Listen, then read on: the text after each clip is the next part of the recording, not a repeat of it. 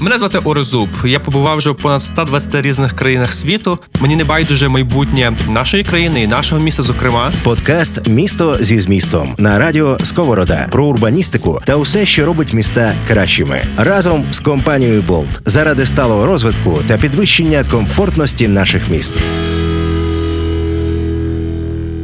І ми продовжуємо наш е, подкаст на радіо Сковорода, розвиваємо тематику е, урбанізму, так і просвітницьку діяльність ведемо в цьому напрямку на теренах України. Власне, зараз у нас е, в гостях дуже цікава особистість, чудовий спеціаліст в цій сфері. Мій теска Орест Олеськів. Він же начальник управління транспорту Львівської міської ради. У цьому подкасті привіт, Орест. Привіт. У цьому подкасті ми говоримо про різні теми. Так, Е, в тебе доволі широка компетенція в планах транспорту, урбанізму, мобільності. Але я би хотів тут сенсу стрікто якось звузити до таких справ, як пересадкові станції Park and Ride. Е, Що це таке є, як воно є у світі, яким чином воно може бути у Львові. І, можливо, навіть як буде у Львові, дуже мені цікаво від тебе почути.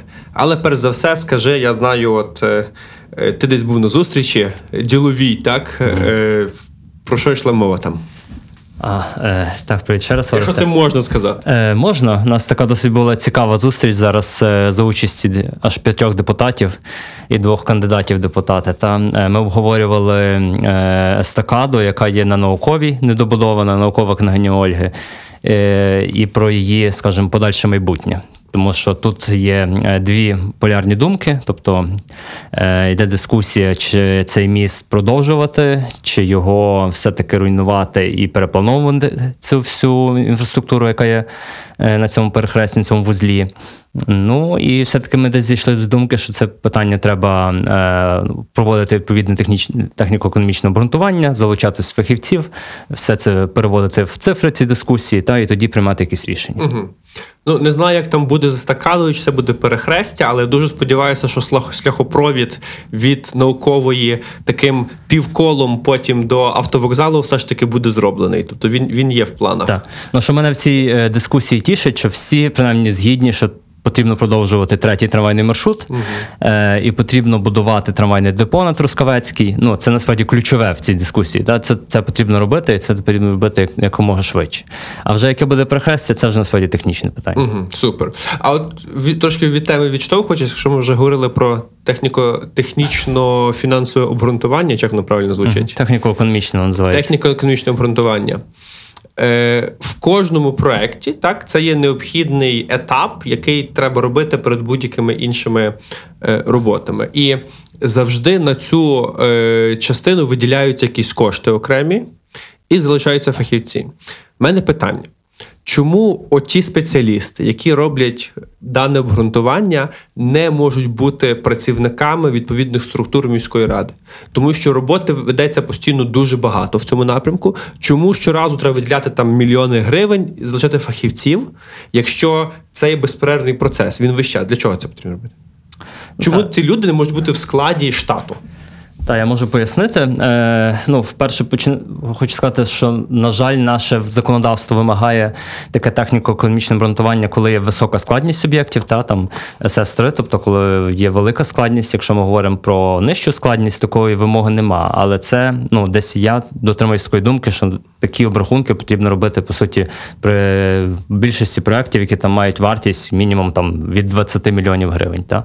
Е, про ті об'єкти, які я говорю, де вимагається, та? тобто там вартість вона коливається в залежності від об'єму, скажімо, е, від е, там 100 мільйонів до 700 мільйонів. Наприклад, е, що які де нещодавно робились такі техніко-економічні обрахунки, це, наприклад, при проєкті вулиці та з'єднання вулиці на вулиці Суботівській і Рясне 1. Та? Тобто це величезний проєкт, який передбачає теж будівництво проколу під колією. І тобто це є складні об'єкти, і там є техніко-економічне обґрунтування. Е, якщо ми говоримо.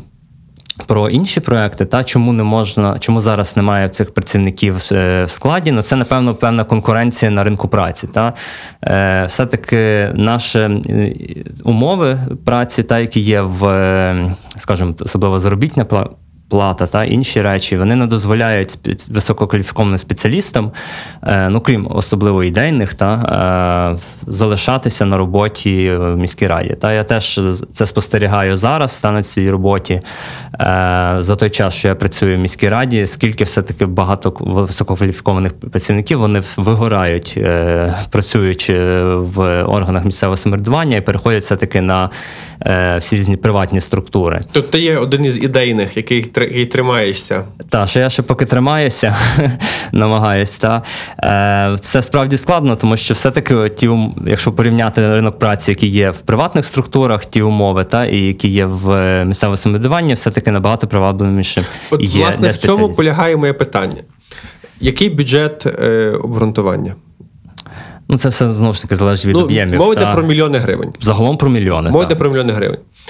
Чому треба виділяти кошти зовні якійсь третій приватній структурі для цього, для цього процесу, якщо ті самі гроші можна використати на заробітну плату людям в штаті, які цим постійно би займалися, так? І таким чином, нехай умовно за рік там ви здійснюєте 10 тих обґрунтувань, займають 10 е, про- проєктантів. Це там умовно в середньому 20 мільйонів гривень, що вже є величезним бюджетом. За 20 мільйонів гривень.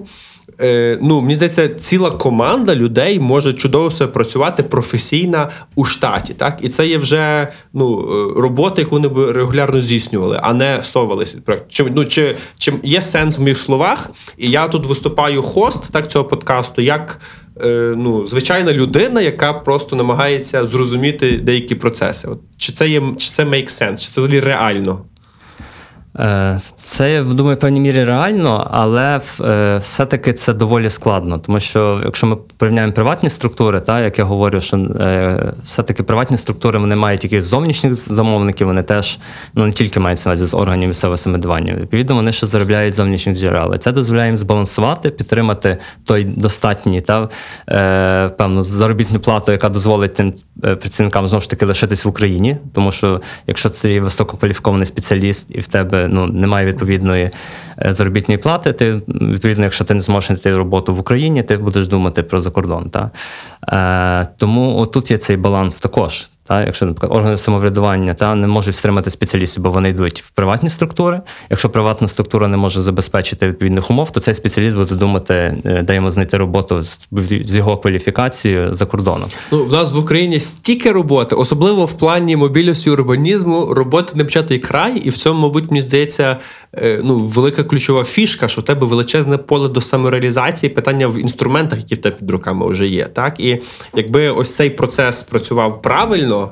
е, Хоча би ну в різних контекстах ми в цьому трасі піднімаємо, але от навіть такий простий приклад, як я показав, так то ну Насправді так. Я б я б Оресте, хотів додати, е, що якраз ну, спеціалісти, та, е, ну, наприклад, в міській раді, та, у нас, ми ще стикаємося з, е, також дуже часто з політичним аспектом, тому що ми є об'єктами політичної боротьби. Та? Так. Хочемо ми цього чи не хочемо, але ми все-таки зав'язані в політиці. Ми постійно спілкуємося з депутатами, ми мусимо захищати проекти, вибивати фінансування через депутатський корпус, і відповідно депутати там опозиція, та вони мають там вплив е, через міську раду на різні е, прийняття рішень.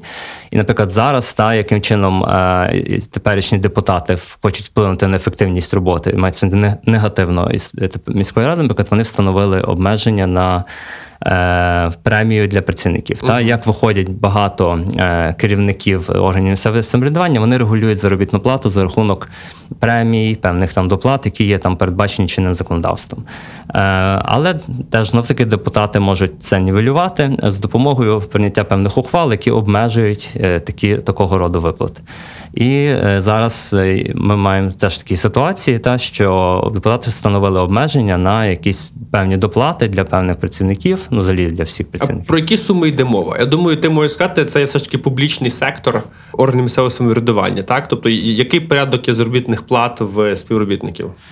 Ну, знову ж таки, це теж не є настільки інформації, наприклад, я не можу знати та, в якихось е, сусідніх та, підрозділах. Це можна вираховувати переважно.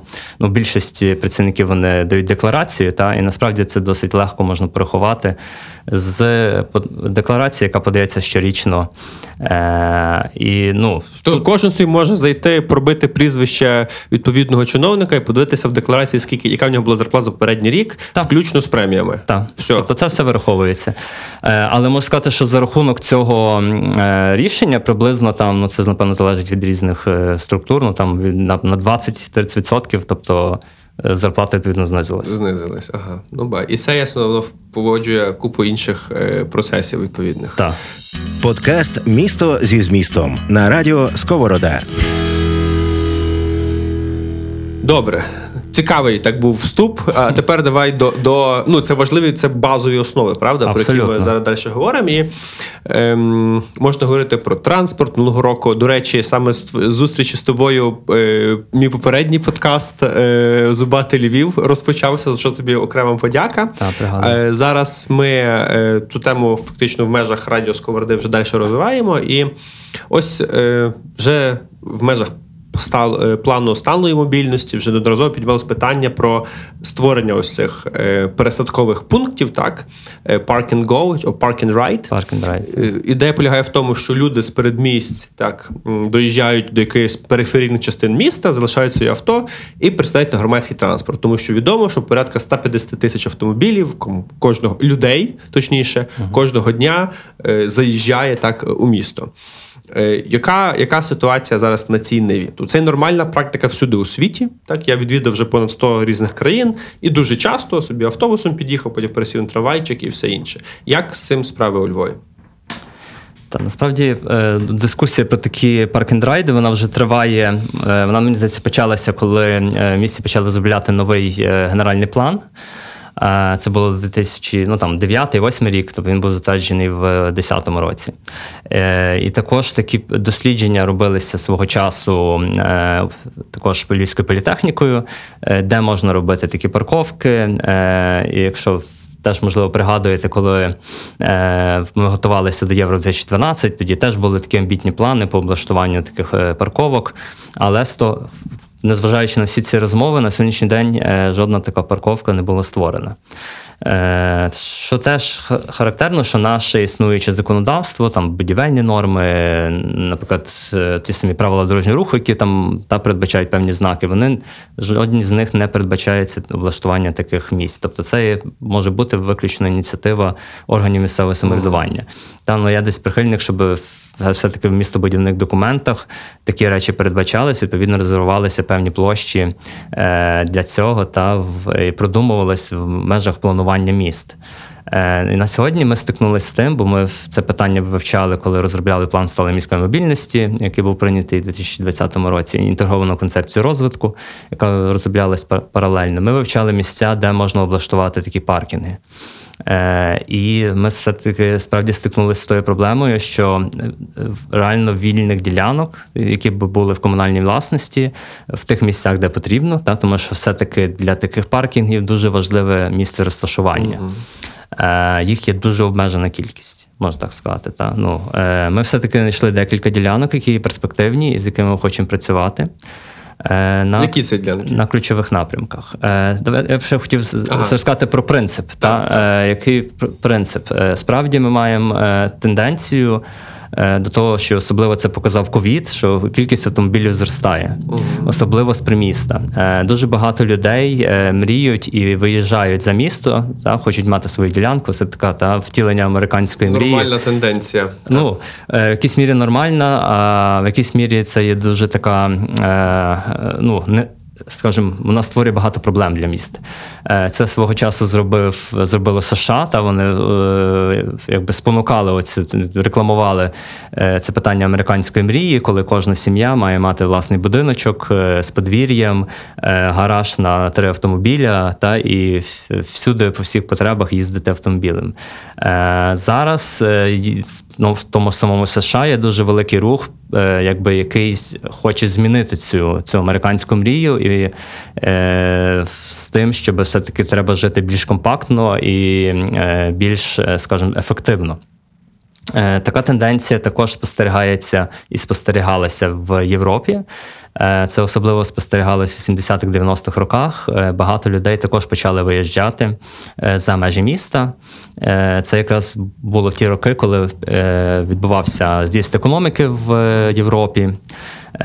Але зараз ми в Європі спостерігається протилежна тенденція, коли люди починають з приміст вертатись в міста. Ну це до речі, я додам тут не перебиваючи, а в плюс додавши. Так? Е, В червні я провів місяць у якості е, консультанта. Не в мобільності чи урбанізмі, а в плані консультанта як е, цифрового кочівника, як людина, яка може вільно обрати це місце для життя у е, Бенідормі, Іспанії. uh І Бенідорм, Іспанія це дуже показовий приклад е, вертикального міста. Тобто, в 60-х роках місто прийняло інноваційну той момент концепцію. Вони почали щільно його забудовувати, виділяючи лише 30% території міста для забудови, 70% – це лише зелені зони чи громадські простори, е, будують висоту. Тобто, це є місто з найбільш однієї з найбільших кількості хмарочосів у Європі, компактно розташоване вздовж узбережжя, і за рахунок того, що воно власне є кучніше зникає необхідність далеко десь пересуватися, все пішки на велосипедах або на автобусах. Абсолютно ніде практично нема де припаркувати автомобіль. Всі вони кучкуються ось на цих park and ride платформах. Е, будинки розташовані між собою в такому якби шахматному порядку, що забезпечує продування міста, так і також прогрівання сонячними променями. Тобто дуже дуже цікавий приклад, який показує, що от е, не лише американською мрією варто жити, і насправді мені було капець як комфортно там перебувати цілий місяць. Так, Так, е, це справді цей підхід е, так званого міста коротких відстаней, угу. і саме Львів задекларував теж такий підхід при розробці інтегрованої концепції розвитку. Е, яка мала би стати е, такою, якби технічним е, завданням для майбутнього коригування генерального плану міста. Але ми розуміємо, що взагалі оцей рух до міста компактних та коротких відстаней він є доволі довгий і складний. Е, І ми маємо розуміти ті тенденції і ті речі, які зараз відбуваються. Е, Справді ми бачимо те, що люди на сьогоднішній день вони е, розселяються. Е, ну, Частина та і в місті поселяється, частина розселяється. Тобто це такий от процес, mm. якби циркулюючий, циркуляційний. І Місто Львів він розвивається, стає все більш привабливим для життя і роботи. Е, І відповідно, все-таки, якщо більшість цих людей, які поселяються і за містом, та вони переважно працюють е, в у місті. В місті Львові вони е, їхні діти навчаються тут. Вони сюди приїжджають на закупі на закупи, на меди, на медичне для медичного обслуговування, інших потреб. І це створює е, значну маятникову міграцію. Та більше враховуючи те, що у нас є все-таки погане приміське сполучення, все-таки є маршрутки та приміські. Вони ніби часто курсують, але їхня якість суттєво нижча навіть ніж е, міського транспорту. Там місто десь оновлює, купує великі автобуси, тролейбуси, але е, приміські автобуси в переважній більшості залишаються старими, е, доволі брудними і малопривабливими. Е, також міські електрички приміські, вони також переважно деградують. Та. Е, Вони або стоять на місці, або в багатьох напрямках вони навіть деградують, тобто знімаються певні рейси.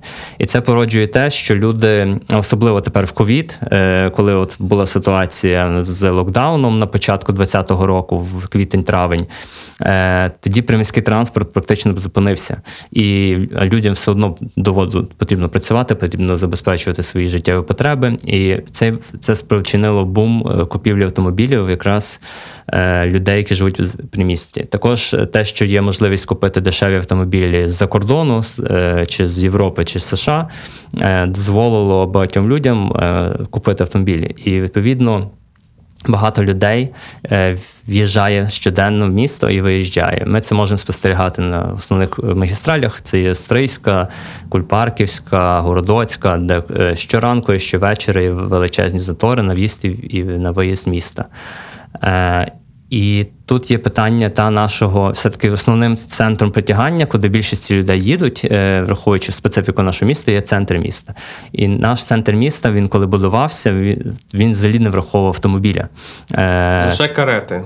та карети, і враховуючи те, що ну карети і трамваї. Та тому, що коли наше місто будувалось, це був переважно кінець 19 століття. Вже тоді були у нас з'явилися і кінні трамваї.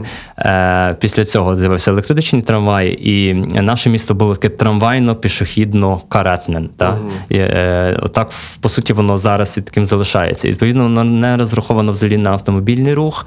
Е, і в нас є вже сьогодні, думаю, всі це знають, всі це бачать. Значна проблема з Ну, автомобілями. це типова ситуація Типова. для кожного європейського Так. міста, фактично. Так. Ну і одним з таких рішень е, це є якраз побудова цих паркінг-райдів. Це є певні великі ділянки, е, де люди, які живуть за межами міста, можуть заїхати, в тому числі туристи, е, залишити свій автомобіль і пересісти зручно на громадський транспорт. Е, Коли ми це питання проговорювали е, з європейськими експертами, які нас консультували при розробці плану сталої міської мобільності, вони нас вони сказали, що це класна ідея, що це багато де працює, але вони знову ж таки поставили певні але. Та? Е, Вони нам теж розповіли про певні теж різні приклади, де це не спрацювало. Тому що це є теж психологічний ефект. Коли ти сідаєш в автомобіль, та, це є певний момент комфорту, та ти купуєш автомобіль, і їдеш часто за рахунок комфорту. Знову я це згадував про е, маршрутку. Та? Ти, все-таки ця людина вона обрала замість маршрутки, е, де їй, можливо прийдеться стояти. Та? Автомобіль, де вона е, там сидить в кріслі з музикою, кондиціонером і так далі. І заставити її все-таки, от там її вона вже бачить там 5-10 кілометрів до її місця. Та? І змусити її зупинитись, е, вийти і пересісти в автобус, це є доволі складно. Для того, щоб це відбулося, е, має бути певні передумови. Е, Звісно, що навіть якщо цих передумов немає, все одно є прихильником того, що такі паркінги потрібно будувати, тому що частина людей все-таки навіть в існуючих умовах е, робить такі пересадки. І це показує навіть ті ділянки, які нас, хоч у нас офіційно нема паркінг-райдів, але в нас є великі супермаркети, інші речі з досить значними паркувальними місцями, якраз е, на під'їздах міста. Тобто ми маємо, наприклад, Кінкрос. Е, на- Стрийський. ми маємо епіцентр і метро на е, Городоцькій, і інші, інші приклади. І е, з тих, хто інформацію, яку я отримав, і знаю з досвіду певних людей, з якими я спілкувався, люди справді навіть на щоденній основі залишають там транспорт і пересідають на громадський.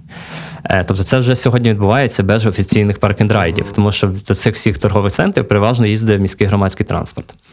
Але щоб вони ефективно працювали, е, знову ж таки є ці передумови. Одне з них це є розвиток е, все-таки платного паркування в межах там основних точок притягань. Там, якщо про місто Львів, це є там центр міста, звісно, і там якісь ну, теж ділянки, де є, наприклад, визначені офісні е, приміщення.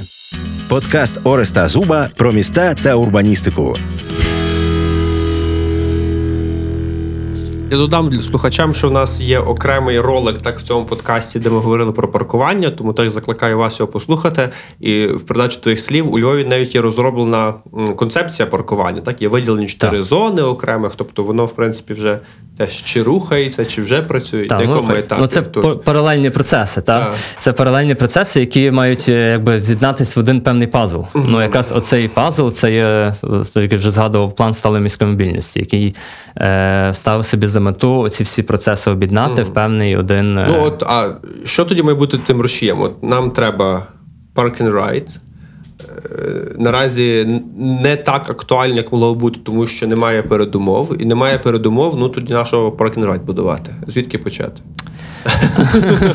Ну тут знову ж треба запускати паралельні процеси. Та? Е, тобто в цьому аспекті паралельними процесами є три речі: тобто складне і дороге паркування в точках притягань. Е, особливо не для мешканців. Та якщо ми говоримо для мешканців, тут має бути пільги. Ну і це таке, це те, що працює теж в Європі, в більшості міст Так. світу.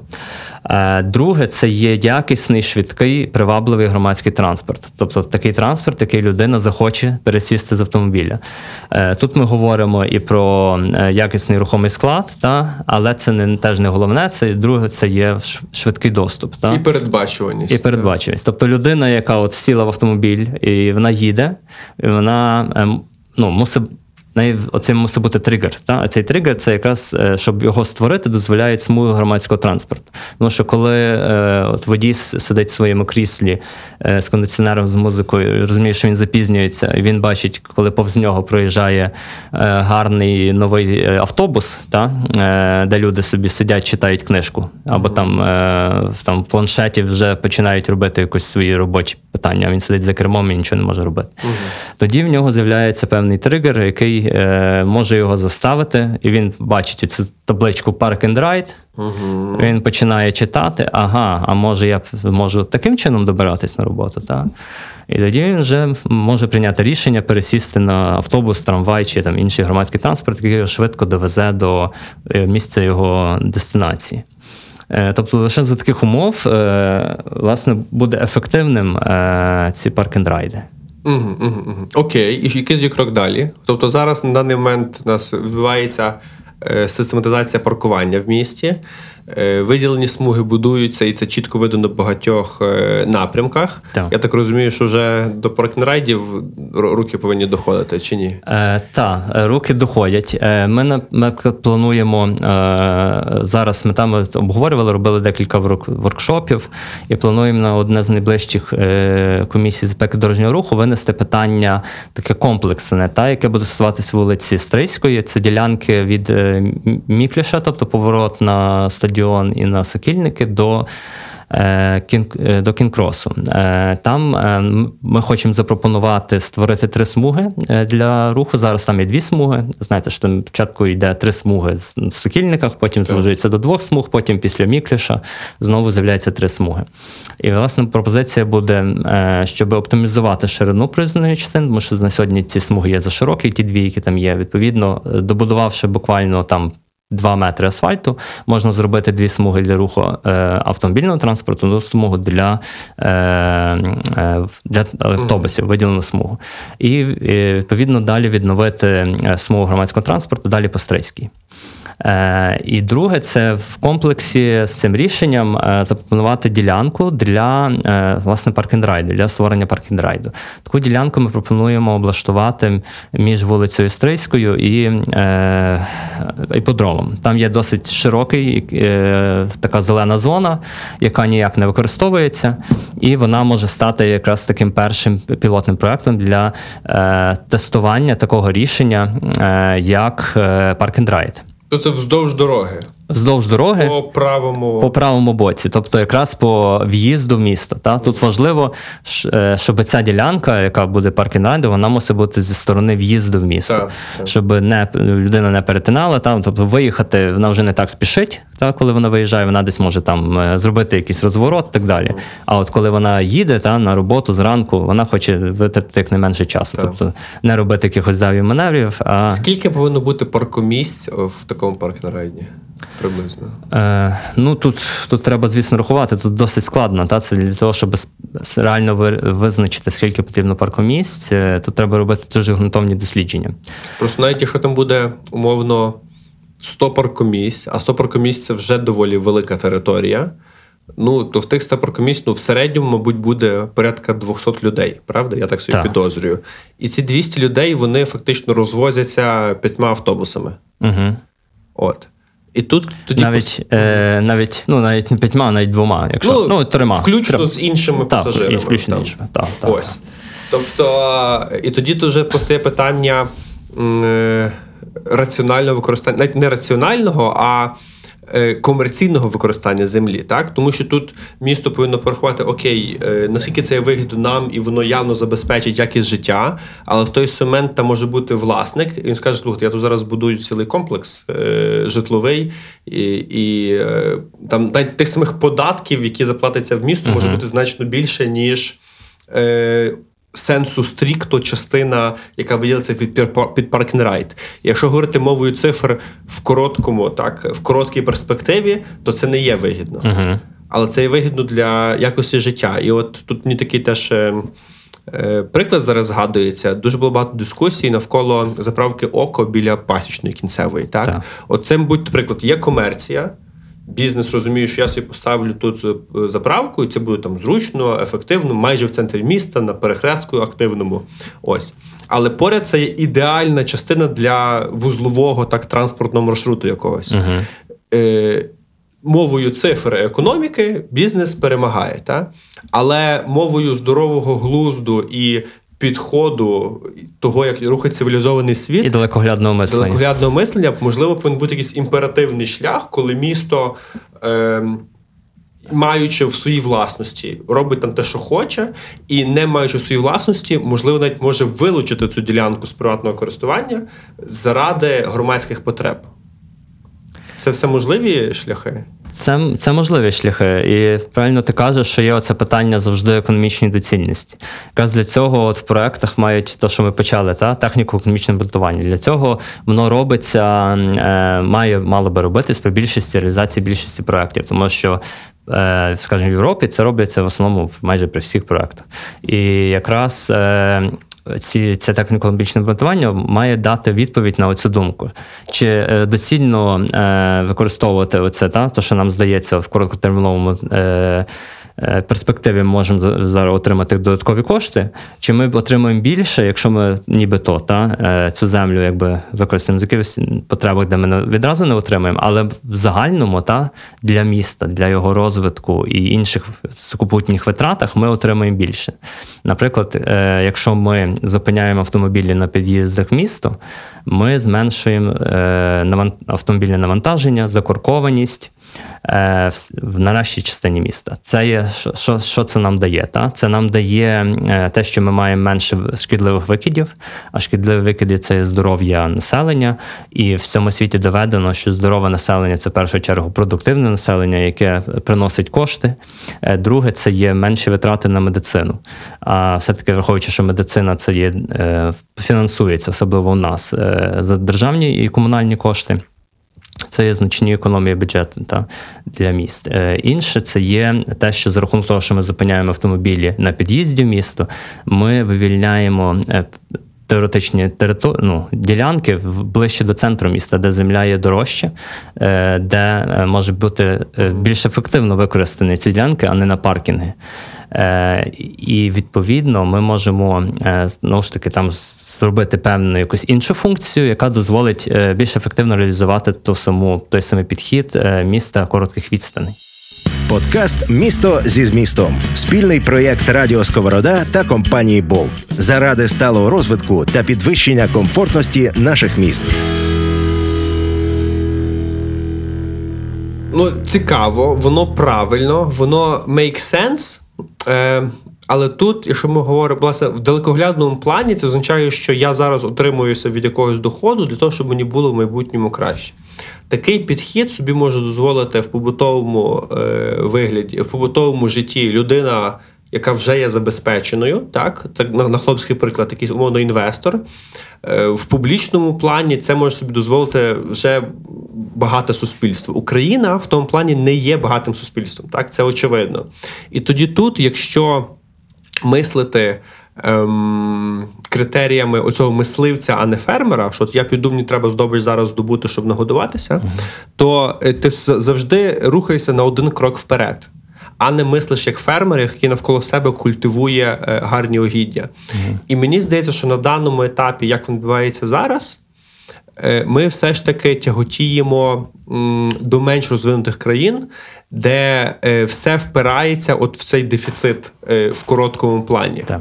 І це дуже небезпечний шлях, який постійно збільшує розрив між нашою державою в цілому і, скажімо, нашими найближчими західними сусідами. Угу.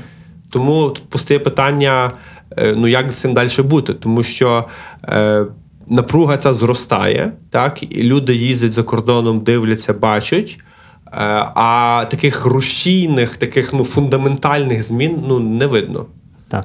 Ну, це е, що по суті я описав, та це є підхід е, сталого розвитку, та, який є там в Європі і в світі, особливо ну, він почався, можна сказати, в Європі. Та він почав розвиватися в 70-х роках.